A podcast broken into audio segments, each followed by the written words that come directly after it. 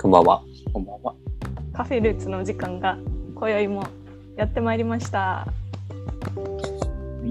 ちょっとは梅雨入りしてちょっとジメジメしてますが、でも今日のお話もすごい楽しみなので元気です。元気でやっていきましょ元気に行きましょう。あのね、一個言いたいことがあるんですよ、私。この前、何ですか？ゆうたさんがついにバリスタに復活されまして、う。あのバリスタ姿を見てきたんです。はい、ありがとうございました。かっこつけてたやけど。つけてはねえな。いや、かっこよかったです。かっこよかった。とってもかっこよかった。うん、かっこよかった。やっぱりゆうたさんバリスタ似合うなって本当にあの冗談じゃなくて思いました。ありがとう。だからあのこれからもゆうたさんのバリスタ姿をもっと見たいんですが、カフェルーツにもそろそろゆうたさんには登場していただきたいなっていう話をしてるんですいや、よ本当にそうですね。ね。ね、そろそろもういいだろうと満を持して。満を持してですよ。そうですね。オファーいただいたのでね、うん。じ近々。ゃあまあ、交互期待ということで。うんうん。きっと近日中に聞けるんじゃないかと思ってます。そして今日はですね、またまたすごく面白そうなお話をしてくださる方が来てくださっています。もう何も説明なく、まずはお呼びしましょうか。はい。はい。はい。では今日のゲストは9期生の飯村勝利さんです。よろしくお願いします。ようこそ。よろしくお願いします。お願いします。ますお願いします。では、はい簡単にまず自己紹介をお願いできますでしょうか。はい、えー、改めまして皆様、えーこんばんは。えー、9期生の飯村勝利と、えー申します。えっ、と、2012年に、えー熊本県、えーの熊本北高校の英語科から、えー、の国際教養大学に進学、えーして、えーきましえーしました。えーで今も秋田市に住んでて、えーもう秋田市歴秋田歴は、えー今年で、えー9年目かなになります。えー在学中は、えーこうじみんな聞いてる人って国際教養大学生以外の人もいるんですよね。でも大体大 AI 優勢が、はい、関関連じゃあ関係者が多いです。普通に EAP は3から始まって、え1年後に入学1年後にも B して、えーいろいろ勉強でつまずいて、えーリテイクをしまくった結果、えー卒業が遅れまして、えー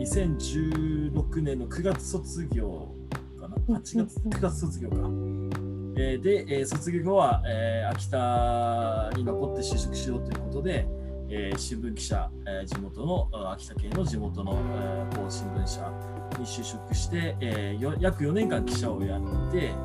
えー知ってる人はいると思うんですけども、えー今回やった、えー秋田市議会議員の、えー補欠選挙の方に出て、えー失望したんですが、えー残念ながら落選し、えー今新たな、えー進路も決まり新たな生活を始めているところです。うんこんな感じでいいですか？ありがとうございます。ちょっともう、ね、すごい簡単にまとめてくださいましたが、要所要所でもうね、突っ込みたいところがもうたくさん。うん どこまで喋ったらいい、ね、なんか喋り出すと止まらなくなるので、もう、いや、嬉しいです。えぜひぜえー皆様におま進行はお任せしますので、よろしくお願いします。ひ。わかりました。ありがとうございます。では、私たち、あの、かっちゃんと呼ばせていただいてますので、全然いいですよ。はいはい。今日はかっちゃんにはい生い立ちからはい出馬まではい。たくさんお話聞いていけたらと思います。はい。よろしくお願いしお願いします。ます。よろしくお願いします。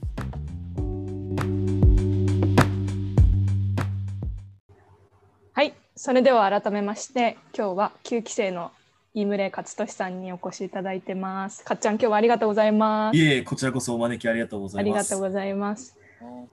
では先ほどちょっと自己紹介をしていただきましたが、はい。あの特にまあ AIU にまずは入学するっていう、あのそれに向けてこうどんな子供だったかとかなんかこんなことありましたみたいなのもしあれば。えー一言で言うとお人と同じことをしたくない、えー。おー。もう目立ちたがり屋さん。へえ目立ちたがり屋さんだった。っていう、まあ、幼少期というか、まあ、今もそうなんですけど、まあ、そういう子供時代というか、高校生もそうだったですね。あの、なんだろうな、本当そういう、そう、そういう考え方で、高校の時は、あの、北アイルランドの南の共和国の方にうんうん。1年間交換留学して、まあ、それも本当にこう英語を勉強したいっていうよりも、えーなんかこう平凡なえー高校生活をこう3年間平凡にす、まあ、平凡に過ごしたくねえなっていう。そういう気持ちで行って、うん。ええ、やっぱこう高校生ながらやっぱせこう世界を見てくるとうん。なんかやっぱ知らないことだらけでやっぱこう勉強っていうかまあこう知るってことがすごい面白くて。うん。でやっぱり大学もであればやっぱり高校留学みたいな体験できる大学がいいなと思ってこう東京の次第とかを視野に入れて受験勉強してて。です。でそっか、えー、と高校のしん高校の先生から秋田にその面白い高校があ大学があるぞって言われたのが国際教養大学です。うちも本当土庶民というかおふくろは、まあ、パート従業員で親父は公務員っていう決してこう お金持ちでもない、まあ、家庭だったので東京の次第に行くとなるとちょっと厳しいぞと言われてたので。うん。だからまあ遠いけど秋田のその国際教養大って公立じゃんっていうのも一つ大きなきっかけで。うん。しかもあとはまあこれもつながってくるんですけどみんな行かねえだろうなと思って。うんうんなるほど、はい。実際に入学してみてどうでした？AIU いやーもう本当お変人の方も集まりというか あのいい意味であのこう、やっぱ高校留学行って帰ってくるとなんかこう良くも悪くもこうぶっ飛ぶ生き方をしてしまうというか、こうル日本特有のこうなんつうのこう空気を読むっつうかこうなんていうのこうチームワークももちろん大事だと思うんですけどすごいなんかこう自分らしさっていうのをすごく追求する傾向にあって、まあそれ多分留学行く前もそうだったのかもしれないですけど、まあ、より強くなって留学を機にこう自分らしさっていうのを多分こうそんな自分で自分らしさってなんだろうってこう直に考えてなかったんですけど、まあ、そういう意識で多分ずっとこう、うん、うん。ひげ生やしたりとか電動自転車で通ったりとか、こう人と同じな同じような、まあ、つまんねえなっていう思いをずっていたので、まあ、教養大入ると9期生なんですけど多分200人弱ぐらいかなね、まあもうみんなこうやっぱり帰国子女で外見は日本人だけど喋るのは英語で英語の方が得意でっていうすごい自分とは真逆のバックグラウンドを持った人もいれば。でやっぱり本当秋田の進学校出身でもう本当にこうザ日本の高校生みたいなやつもいれば、でなんかこう本当にこういろんなところをこうギャップイヤーとかでこう旅したりしてきて面白い経験してるやつもいて、まあ、刺激をもらえる、まあ、日々でしたね。確かに AIU の学生の多様性ってこうやって社会に出てからもすごい気づかされるというか、もうその通りです。ね。はい、あんなにギュッといろんな人が集まっているところってなかなかないよなと思いますよね。もうもう本当その通りだと思います。あのいやこうすごいでもそれがやっぱこう会社っていうかこう組織の中にいるとうん。やりづらい部分もあるんだけどもやっぱりすごく大事だよなって俺はすごく思う。うん。やっぱこう自分らしさって大事だなってな特に本当大学入学ももちろんですけど大学から離れてみて大学から離れてあ個性ってはこんな大事なのかというか、うん。なんかでもうん、あ面白い学生時代だったなっていやっぱ、うん、気づ改めてなんかねいろんな人が振り返ると。いろんな仲間がいたなみたいな、うん。うんうんうん。振り返ると。本当に愛おしい時間ですよね。うん。今考えても。そうなんですよ。なんかこう、うん。うん、いい意味で今もやっぱりその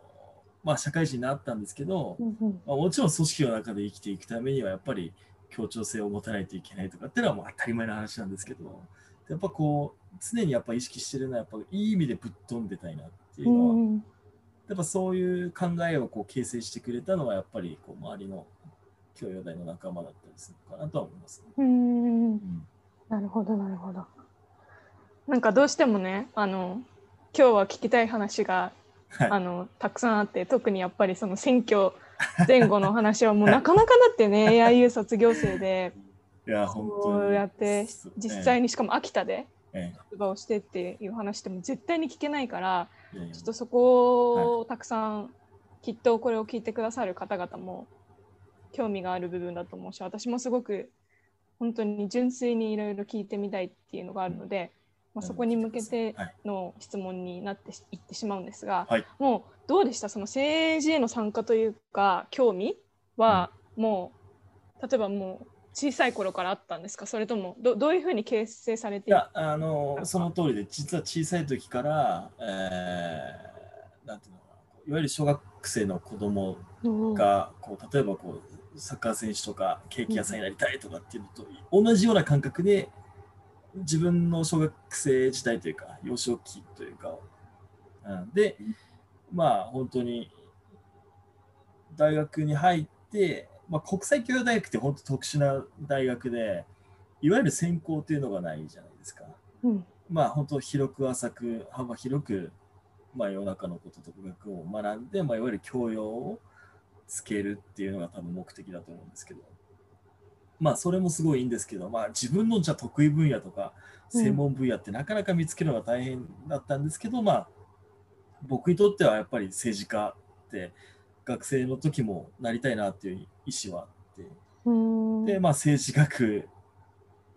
を取って、そのまま留学も政治学部、ルーマニアに行ってたんですけど、あブカレスト大の政治学部に行って、ーへー政治って何なんだろうな、みたいな。まあ、もちろん他にもあの学生時代、あの、同じ高校のおクラスメイトと、まあ、親友が、と一緒に実は AIU に来て、えー、そうなんですか？そうあの。元橋。本橋なんですけど、あの本橋良也って言って、ちょっとあそいつもぶいい意味でぶっ飛んでるやつなんですけど、ええまあ高校の同級生と一緒に教養大に来て、わあ。で、お笑いをやろうぜっつって、あ僕も一あ、相時期、方さんか。そうです、あの、芸人でもなろうかなと思ってた時期もあったんですけど、まあ政治にもやっぱ興味があって、で、そうですね、まあ、そこから留学先も政治を勉強したというか、まあ、ほとんどこう、歴史寄りの、せいわまあ、政治学っていうのも政治史みたいな、うーん。ですね。あの、ルーマニアってもともとあの共産主義国だったので、あの、こう、第二次世界大戦が終わった後に、まあ、いわゆるロシアの仲間ってことで、まあ、いわゆる東側陣営の国で、はい。で、まあ、僕らが今いる日本というのは民主主義ですけども、真逆のし政治的なイデオロギーの中で、あの国民は生活してたところだったんですけど、まあ、えー平成元年、1989年にルルーマニア革命というのがあって、まあ、ベルリンの壁とか崩壊した時と同じ89年に全部東側の国ってヨーロッパもあの民主化されたんですけど、まあ、その一環でルーマニアも、えー民主化されて、で EU の中ではまだ最貧国なんですけど、うん。まあそういうこう、なんつうの、真逆の政治的なイデオロギーをこう経験した国で学ぶ政治って面白いだろうなっていううん。理由でルーマニアに行って、まあ日本では気づけなかった政治の存在の、なんか政治の影響力っていうのを身をもって感じるいいきっかけになりましたね。まあ、うんっていうのがやっぱりそのヨーロッパって面白くて移動が結構簡単なわけですよ。うん。うん、鉄道でも行けるしそれこそねドナウ川が通ってて隣はブルガリアでもう本当いろんな周辺の西側の国にも行けてやっぱ自分なりにこうブカレスト大で政治学を勉強する方はまあ個人的なフィールドワークみたいな感じで、まあいろんな国をこう見てきて同じヨーロッパでもあこんななんか政治が違うだけでなんかこう国民の生活水準って違うんだなすごい目の当たりにしたというか、うん。まあ今もねルーマニアはもう革命後は民主主義社会で経済はもう統制された経済じゃなくて、まあ、自由化になったんですけど本当にホットドッグ1本30円とかですよ。うん、家賃も Wi-Fi 込みで月9000円とかで、うん。うん、高級なレストラン行っても1000円出せばたらふく食えるぐらいえー、うわでやっぱりドイツとかそれこそ自分がいたアイルランドとかと対比するとあ同じヨーロッパでも本当にこんな価格も違うしうん。でなんかこう勉強す留学する中であ政治ってここまでなんかこう国民の市民のこう生活を変えるんだなっていういい気づきというかきっかけうにん身をもってというか。うん。うん。で、まあ、それと秋田、日本を、秋田とか日本をこう、うんうん。当てはめるのは無理がありますけど。うん、でもなんかやっぱりなくてはならないやっぱり要素なのかなというか、うんやっぱ政治ってでもすごい大事なんだなっていうか。で、ちょうどその留学終わる間際かな。秋田でそもそも政治家ってこう若い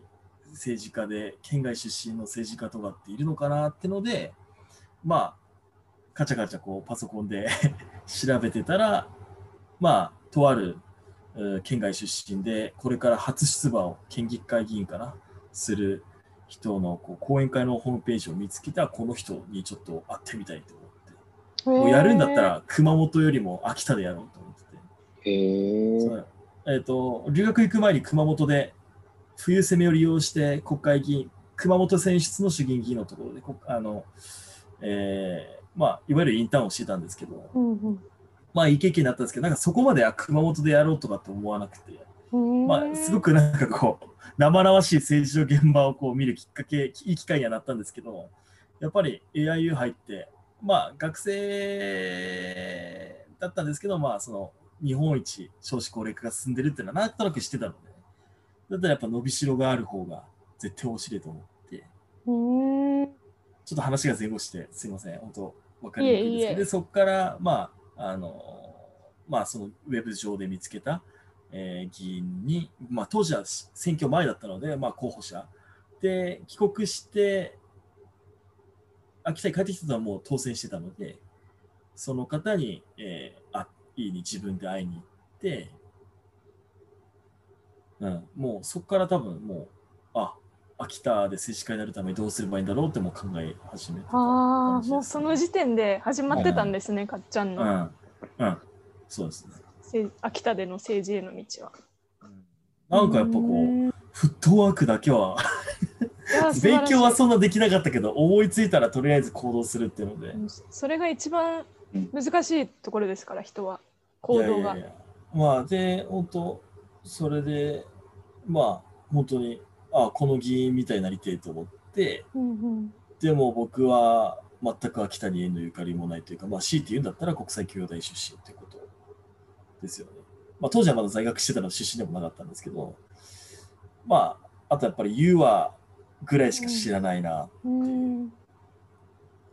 で、どうすればいいかなっていろいろ考えたときにひらめいたのが地方紙。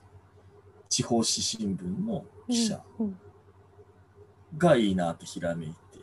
まあ、給料もらいながら秋田のことを勉強できて、で、その、うん、えー、なんていうんですかね、その人脈も形成できるというか、取材するってやっぱり、取材するってことはやっぱ人と会うってことなので、で、まあ、なおかつ、その、まあ、学ぶっていうところなんですけど、まあ、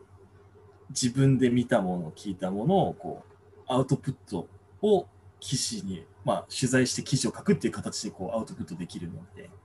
すごい効率がいいなと思って、うんで、先があ先駆けって言っちゃいましたけど、あのこれは全然 OK です。あの、先駆け新報に、えー入社をしたって感じです。うんまあ、そうなんかこれ、この一連の話の流れだとすごいなんか簡単な流れになるんですけど、まあもう一つ言うのであれば、まあその、まあ秋田への愛着っていうのはもちろんあったっていう話もしないと多分。うん、そこすごい聞きたいです。まあ、あのーまあこれも後付けになるんですけど、まあでも一番は、やっぱこう、まあこれ言うと多分みんなはーってなるかもしれないですけど、まあインスピレーションで動いてたっていうのがまずメインなところ。うん。と、まあ、それに付随する形で、あの、やっぱ秋田への愛着もすごいあって、うんうん。うん、まあ、ごもっともな理由なんですけど、まあ、やっぱりその授業の傍らあー地域の方と交流している中で、まあ、ものすごく温かくこう迎えてくれる、うん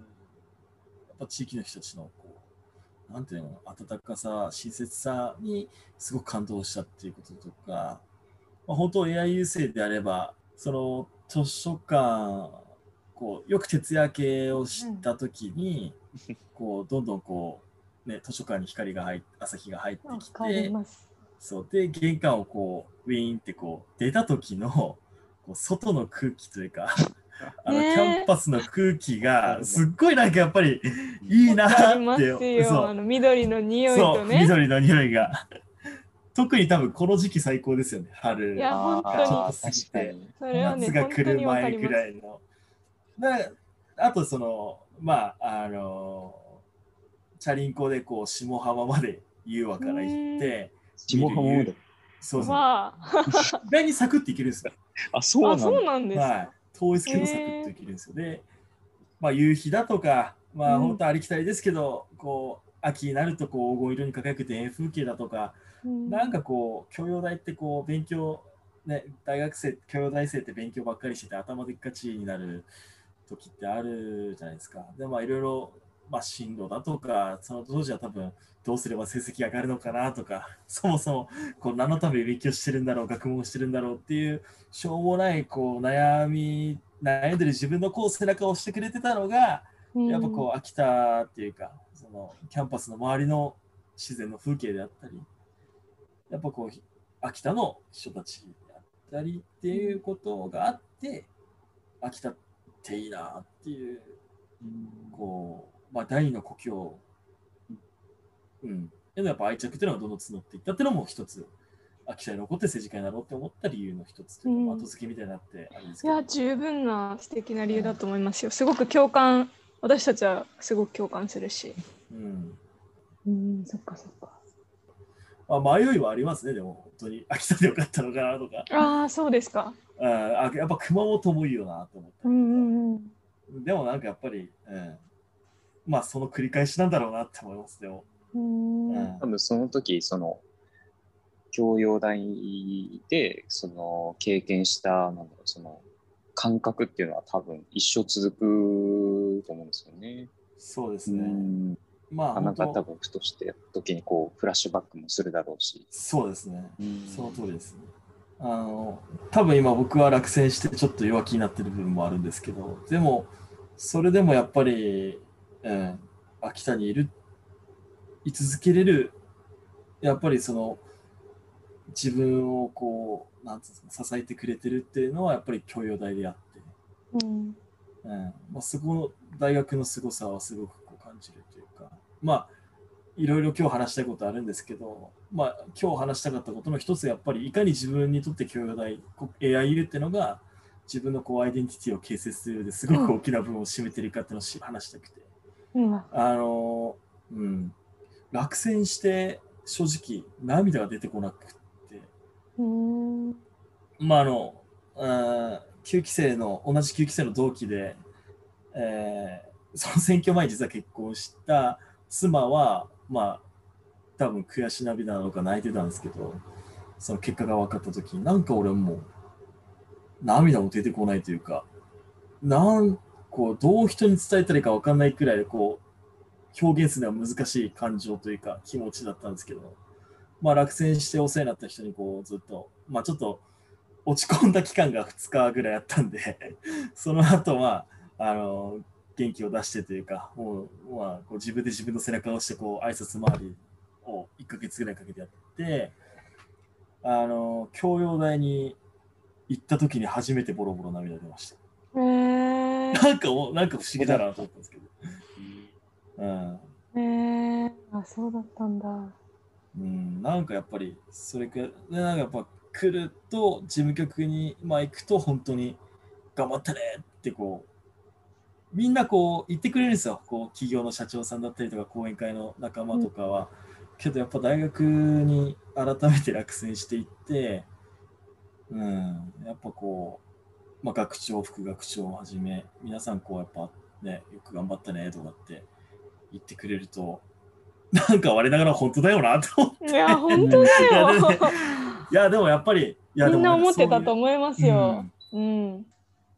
あの選挙の話がしっかり出たのでちょっと時を戻しましてその、えまあえっと AIU を卒業して、まあええ。もうその頃にはきっと確固たる思いを持ちながらその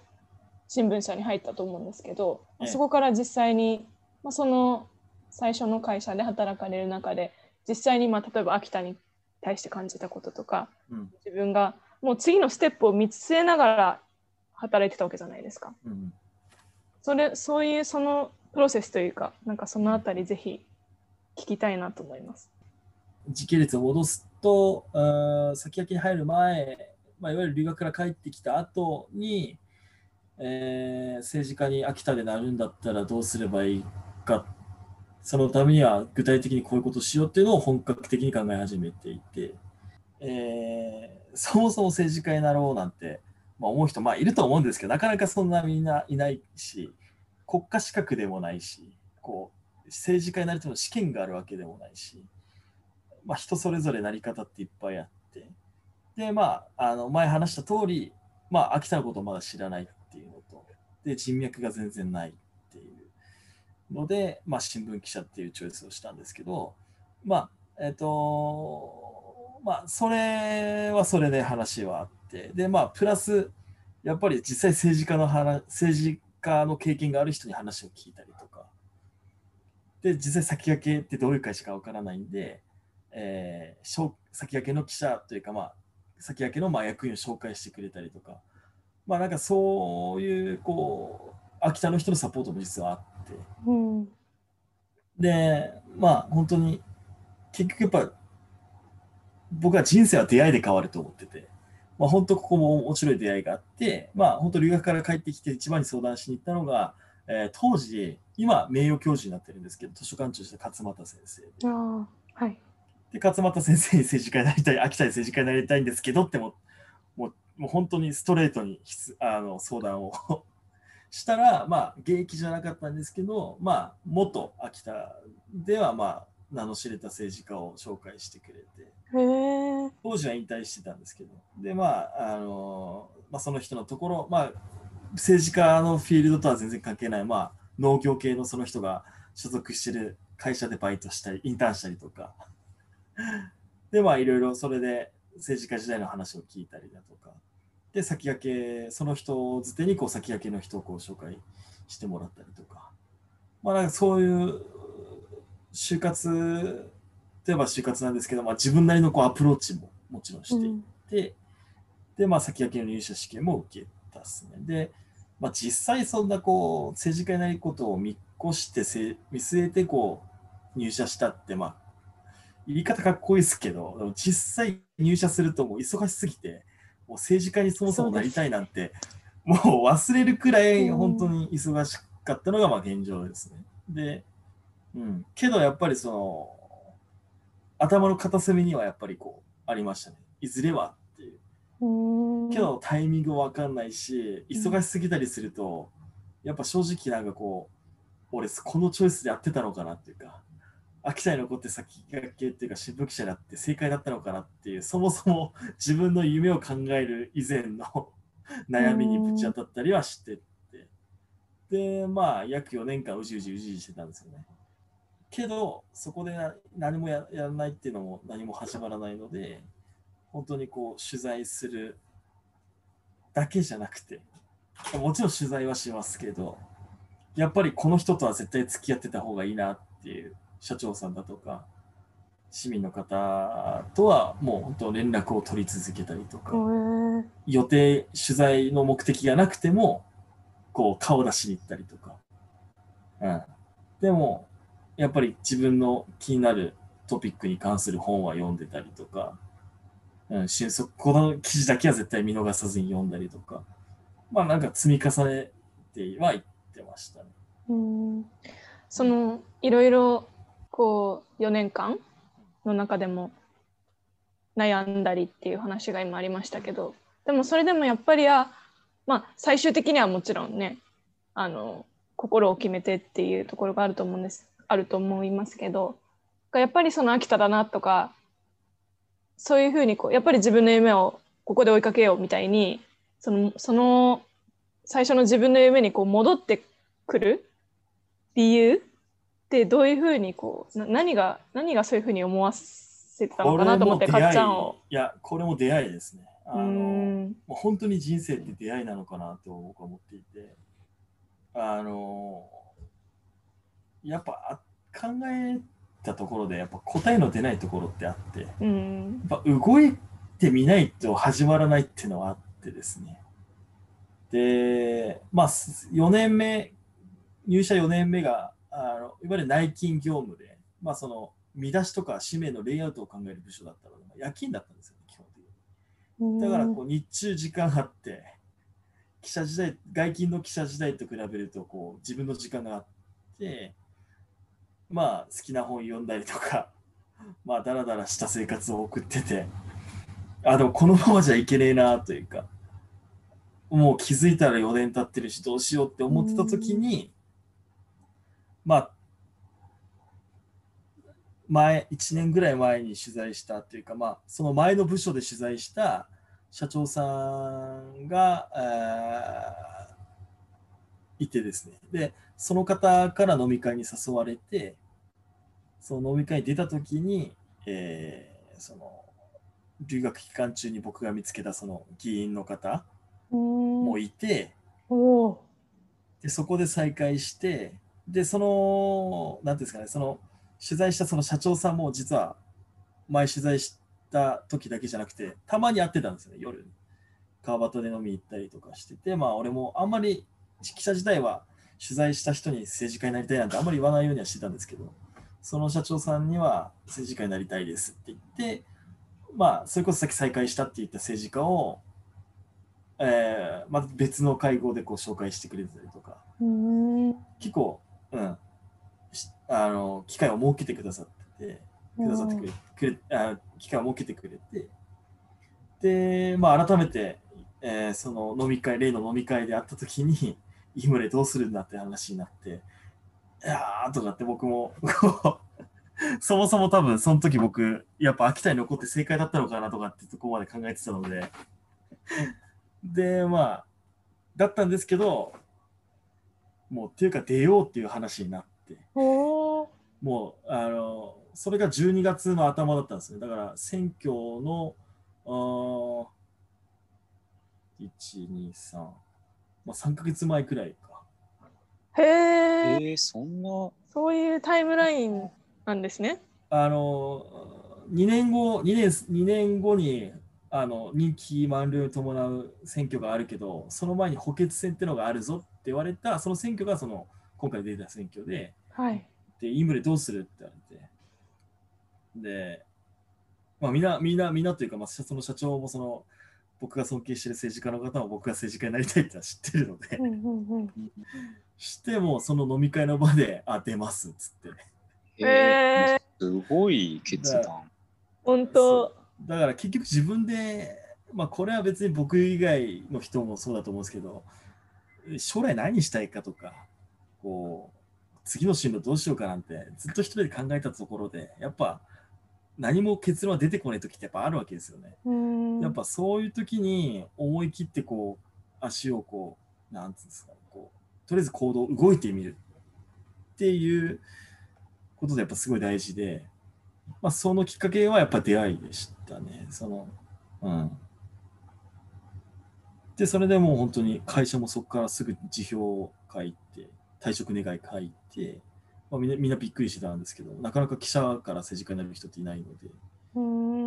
でもすぐ辞めて、もう選挙の準備ですね。わあ。一つだけすごいあの気になるのが、一番最初の話から、すごいこうかっちゃんって自分の人生に対しての責任をすごくこう、いいいい意味でですよ、ええ。感じながらそのえ生きてるなというかっていうのをすごい感じててええ。なんていうんですか。私も自分もそうなんですけどこう例えば新しいことを挑戦するとかね。大怖いこともあるじゃないですか。ええ。って、A って、その A が本当に一番難しい部分だなってうん。毎回思うんですけど、でもその多分、その A のハードルを自分で下げる力みたいなのをすごいかっちゃんから感じていて、やそれってこうどういうふうに培ってきたんだろうっていうか、いやもうそれはもう本当今回のこの収録のテーマになりうるをなるんじゃないかと思うんですけどやっぱ大学というかもう本当母校ですよね。AIU であってそれが。大学の精神を一言で表すとすれば AIU の。やっぱ挑戦なのかなと思ってて結局なんかやっぱそこの大学、うんまあ僕約5年間でしたけど、まあ、5年間大学で感じたことというか得たことがやっぱり自分にすごく今の自分らしさっていうのを作ってて、まあ、それがやっぱり政治家への今回の第一歩だったと思うんですけど出馬するやっぱりこう一つのこう後押しになったのかなっていうのはすごく思いますね。だって本当にこれはもう中島先生だってそうだし一期生の水野先ハピネスの水野社長だってやっぱりあのうんなんかプロスプロバスケットチームなんて秋生できるのかっていう人も多分いたと思うんですよね。けどまあ今となっては本当ハピネスってもやっぱ秋田を代表するなんかこう一つの要素になってるし、うん。うん、まあヒロペさんも最近また新しい事業に変わって、ねうんあの田沢湖近くで店出してましたけど、ね素敵なお店をね。やっぱこう黒大生ってそういうところなんですよ。あの一括りにするのは好きじゃないんですけどやっぱそういうこういい意味でぶっ飛んでるやつらがうん。いたっていうのは、うん、やっぱこう、うん、無意識なのかわかんないですけどなんかやっぱ自分が落ち込んでるとこのままでいいのかってなんかやっぱりこう思える、うんうん、なんかそういうふうにしてくれたのが大学だったなと思います。うわあ確かに挑戦の環境とね挑戦のなんだ環境じゃないか。挑戦する心とあとそのなんかレジリエンスというかうん。ね。そういうしなしなやかにこうなんていうんですか。こうちょっと落ちても戻ってきてみたいな力とかも。そうですね。確かに普通にみんな持っているそんな環境にあった気だから、がします。うん、本当に失敗は怖くないなっていうのは感じますね。なんか、うん失敗したらどうしようとか、これは無謀だからやめようとか、まあそんな思ってたらそもそも挑戦する人なんていないし、うんまあ、そんな本当無駄な悩みだと思うので、うん、とりあえずやる。うん、なんか、やっぱそう思わせてくれた、うん、のはやっぱり大学母校だったなとは思います。うんうんいやありがとうございます。いい。でその実際にじゃあ、えー決めて出馬を決めてっていうところから、そしたら今度その本当に4月？ええ。先月ですよね？4月の実際のこの選挙っていう部分と、さらにまあ今終わって1ヶ月経ってうんこう今後なその政治に関してもあとはもう人生としても例えええばもしかしたら熊本でっていう話もあるのかもしれないですけどいやいやいや、まあ、それはないですね。あないですか？それはちょっともう弱気になってるだけで。ああ、そうなんだ。そっかそっか。そのあたりの話までちょっとまた次はお伺いしたいなと思うんですが、はい。どうですか？まずもうやると決めてからうーん出馬して。うん。まあ、やると決めて、どう何をすればいいか分かんないまま会社辞めちゃったので。まあけど、単純に考えれば、票を取ればいい話なので、うん。まあ、あと、講演会長は実は、その、飲み会をよん飲み会に呼んでくれた社長さんがなってくれたんですけど、あー、そうだったんですか。まあ、講演会長と、まあ、その、たち、講演会長たちに、まあ、指示を、まあ、助言をもらいいただきながら、とりあえず人に会いまくって、うん。であとやっぱ補欠戦なので空中戦がメインになってるのでいかに多くの人に自分を知ってもらうかってなるとやっぱり金かかったんですけども思いを思いと自分の写真を載せたパンフレットをいっぱい印刷して自分で配ってでカバーできないところはほとんどだったんですけど、まあ、業者に頼んで配ってもらってっていうでまあ本当人と会いまくりつつ SNS で情報発信し、えーパンフレットを配りみたいなもう、うん、そんなことやってましたね。約うん3ヶ月、2ヶ月ちょいぐらいやってましたね、それ。はいうんねで人見てましたよ。ありがとうございます。あの人脈も限りがあるので、講演会長に紹介していただいたりとか、あともう本当に、えー人と会ったら絶対誰か紹介してくださいっていういうやり方をとってました。なるほど。えーうん、なんかやっぱこう、ただ会いに来たやつってだけじゃなくて、やっぱ相手にちゃんとこう、言い群れ誰に合わせたらいいかなってまで考えさせる方がやっぱ印象にも残るし、うん。うん。なんかこう印象的なその実際の選挙の選挙の日までになんか印象的なことってありました？出来事じゃないんです。けど、んまあこれ結構いろんな人いるんですけど、まあ秋田って結構閉鎖的だとか、あの、すごくやっぱりこう、閉ざされた環境っていうか、うん排他的だとかっていう人いますけど、まあ、なくもないですよ、そういう経験は。けど、それ以上に俺、秋田ってやっぱ素晴らしいところだと思ってて、あの冷静に考えてみると、全く血縁関まあ、親戚もいない、縁もゆかりもない、しかも20代後半の若造が、あの、ここまで選挙で、まあ、5万7千人以上の方入れてくれて、しかも接戦だったっていうのって、これは本当ね、まあ、改めて思うと本当奇跡だなと思って、やっぱそこはやっぱ秋田の人たちの温かさがやっぱり根底にあるのかなっていうのはすごく思うというか、うん。なんかやっぱり挨拶回りする中でも、本当皆さんこう親身にこう支援してくれてるというか、まあ本当実際議会も高齢化がすごくやっぱ進んでるので、やっぱ若い人に期待したいっていう気持ちも多分あっただろうし、うん。まあでもそれでもやっぱこう自分を応援してくれてるっていうのはやっぱすごくこうありがたくて、うん。まあなんかそういったこう温かい出会いの積み重ねでしたので、うん。うん。で思わぬ人でやっぱつながったりだとか、でやっぱあと中島学長つながりはすごいなと思います。その教養大っていうと、まあ、僕もやっぱりこう、一軒一軒知らない人回るよりも、やっぱこう企業の例えば社長さんとかにやった方が、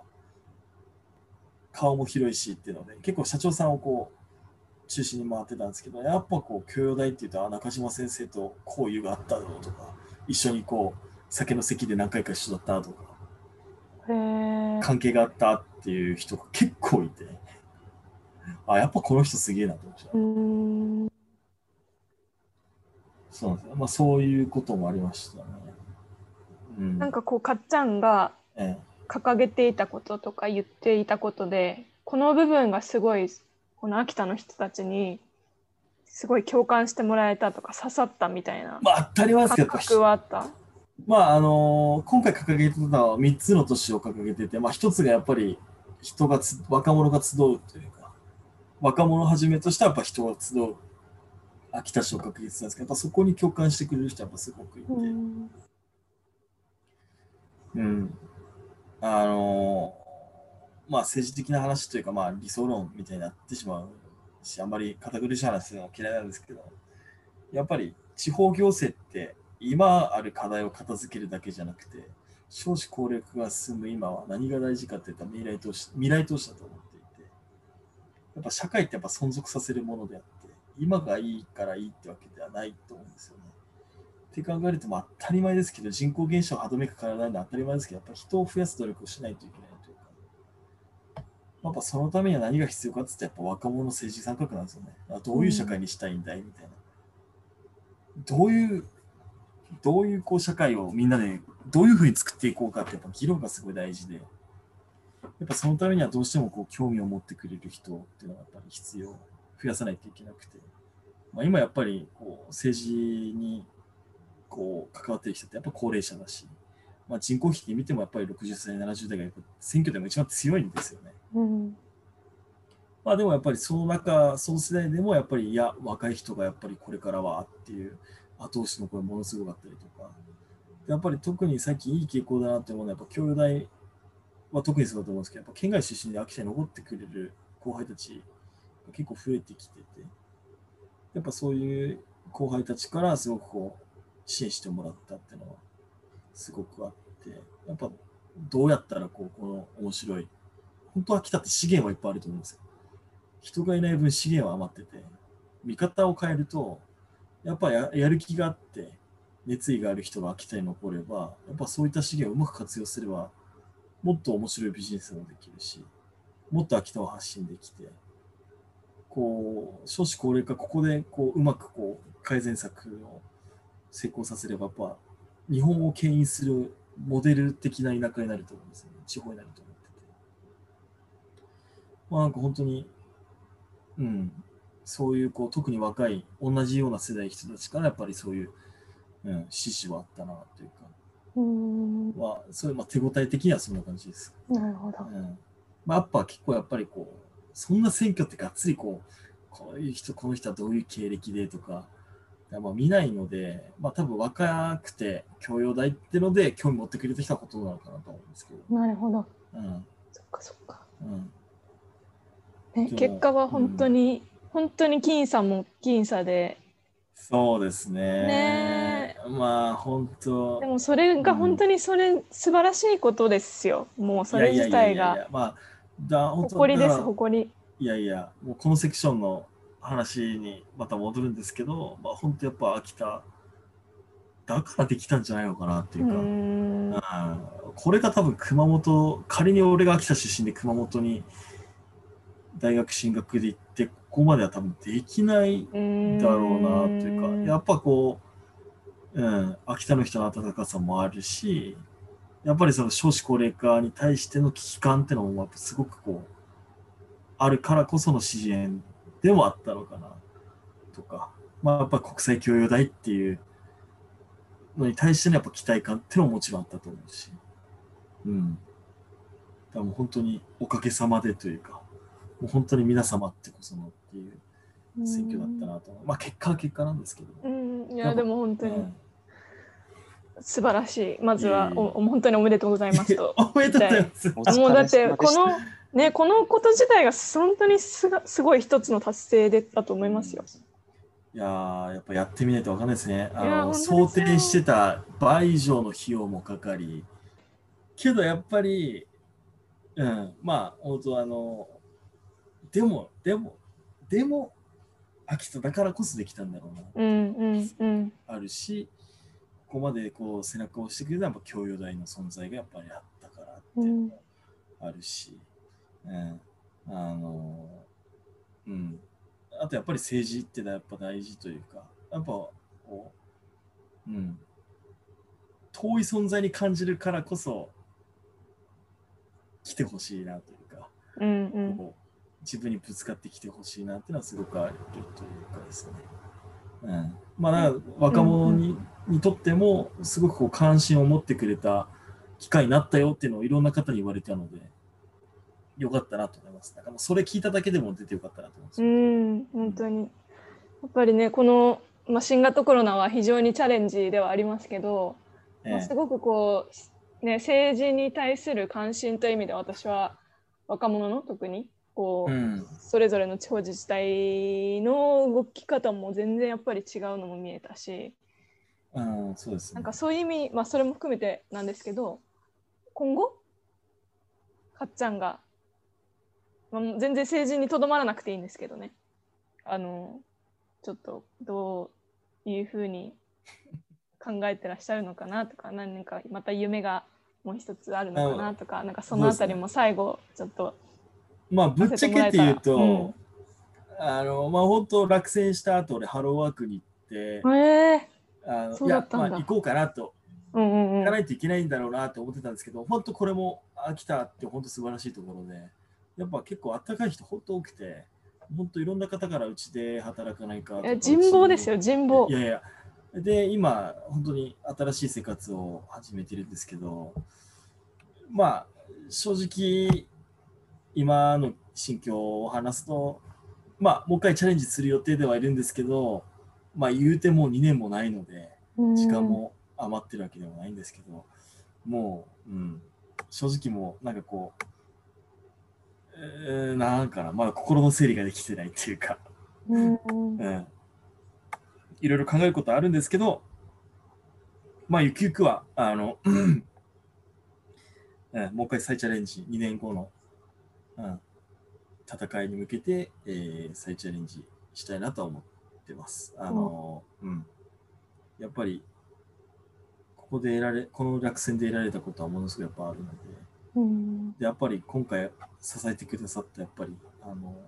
講演会であったりとか、まあ、あの党であ党の人だったりとか地域の方だったりとか、まあ、あと妻も含めてやっぱ家族であったりとかやっぱ恩返しするってなれば、まあ、やっぱり次再チャレンジして受かることだと思うのでうんまあうんまあ心地よいプレッシャーを感じながらうわあ心地よいと言えるのが素晴らしい。本当に話すことで、うん、自分の気持ちの整理にもなったのですごくいい機会でした。ああありがとうございます。今後もねぜひ、ええキープインタッチでいろいろ話せたらいいし、またこの回ねこのカフェルーツでも何かねね。一緒にできたらと思いますよね。そうですね。うんうんうん。あの妻も面白いことをあそうだよやってるので、ぜひ。佐藤ちゃんもね ぜひぜ多分僕だけで絶対面白い頼させていた話できるので。だいて、いや素敵な夫婦で。本当に。いや。でも本当に今日はね素晴らしいお話をたくさんシェアしていただいて、いえいえ、ありがとうございました。ちょっとでも在学生とかの役に立てればなというか、なんか、うん、いいなと思います。なんか、間違いないと思います。いやいやいやいや、いやでもやっぱ、大学で会いたいですね。会いたいね。本当会いましょうね。ですね。まあうん落ち着いたら、石田さんもぜひ秋田来てください。ぜひぜひぜひぜひ。ええもちろん。その日を楽しみにはいしてます。いや、今日はありがとうございました。ありがとうございあましたりがとうご。ざいました。では今日のゲストはかっちゃんこと飯村勝利さんでした。本当にありがとうございました。ありがとうございました。あありがとうございましたありがとう。ございます。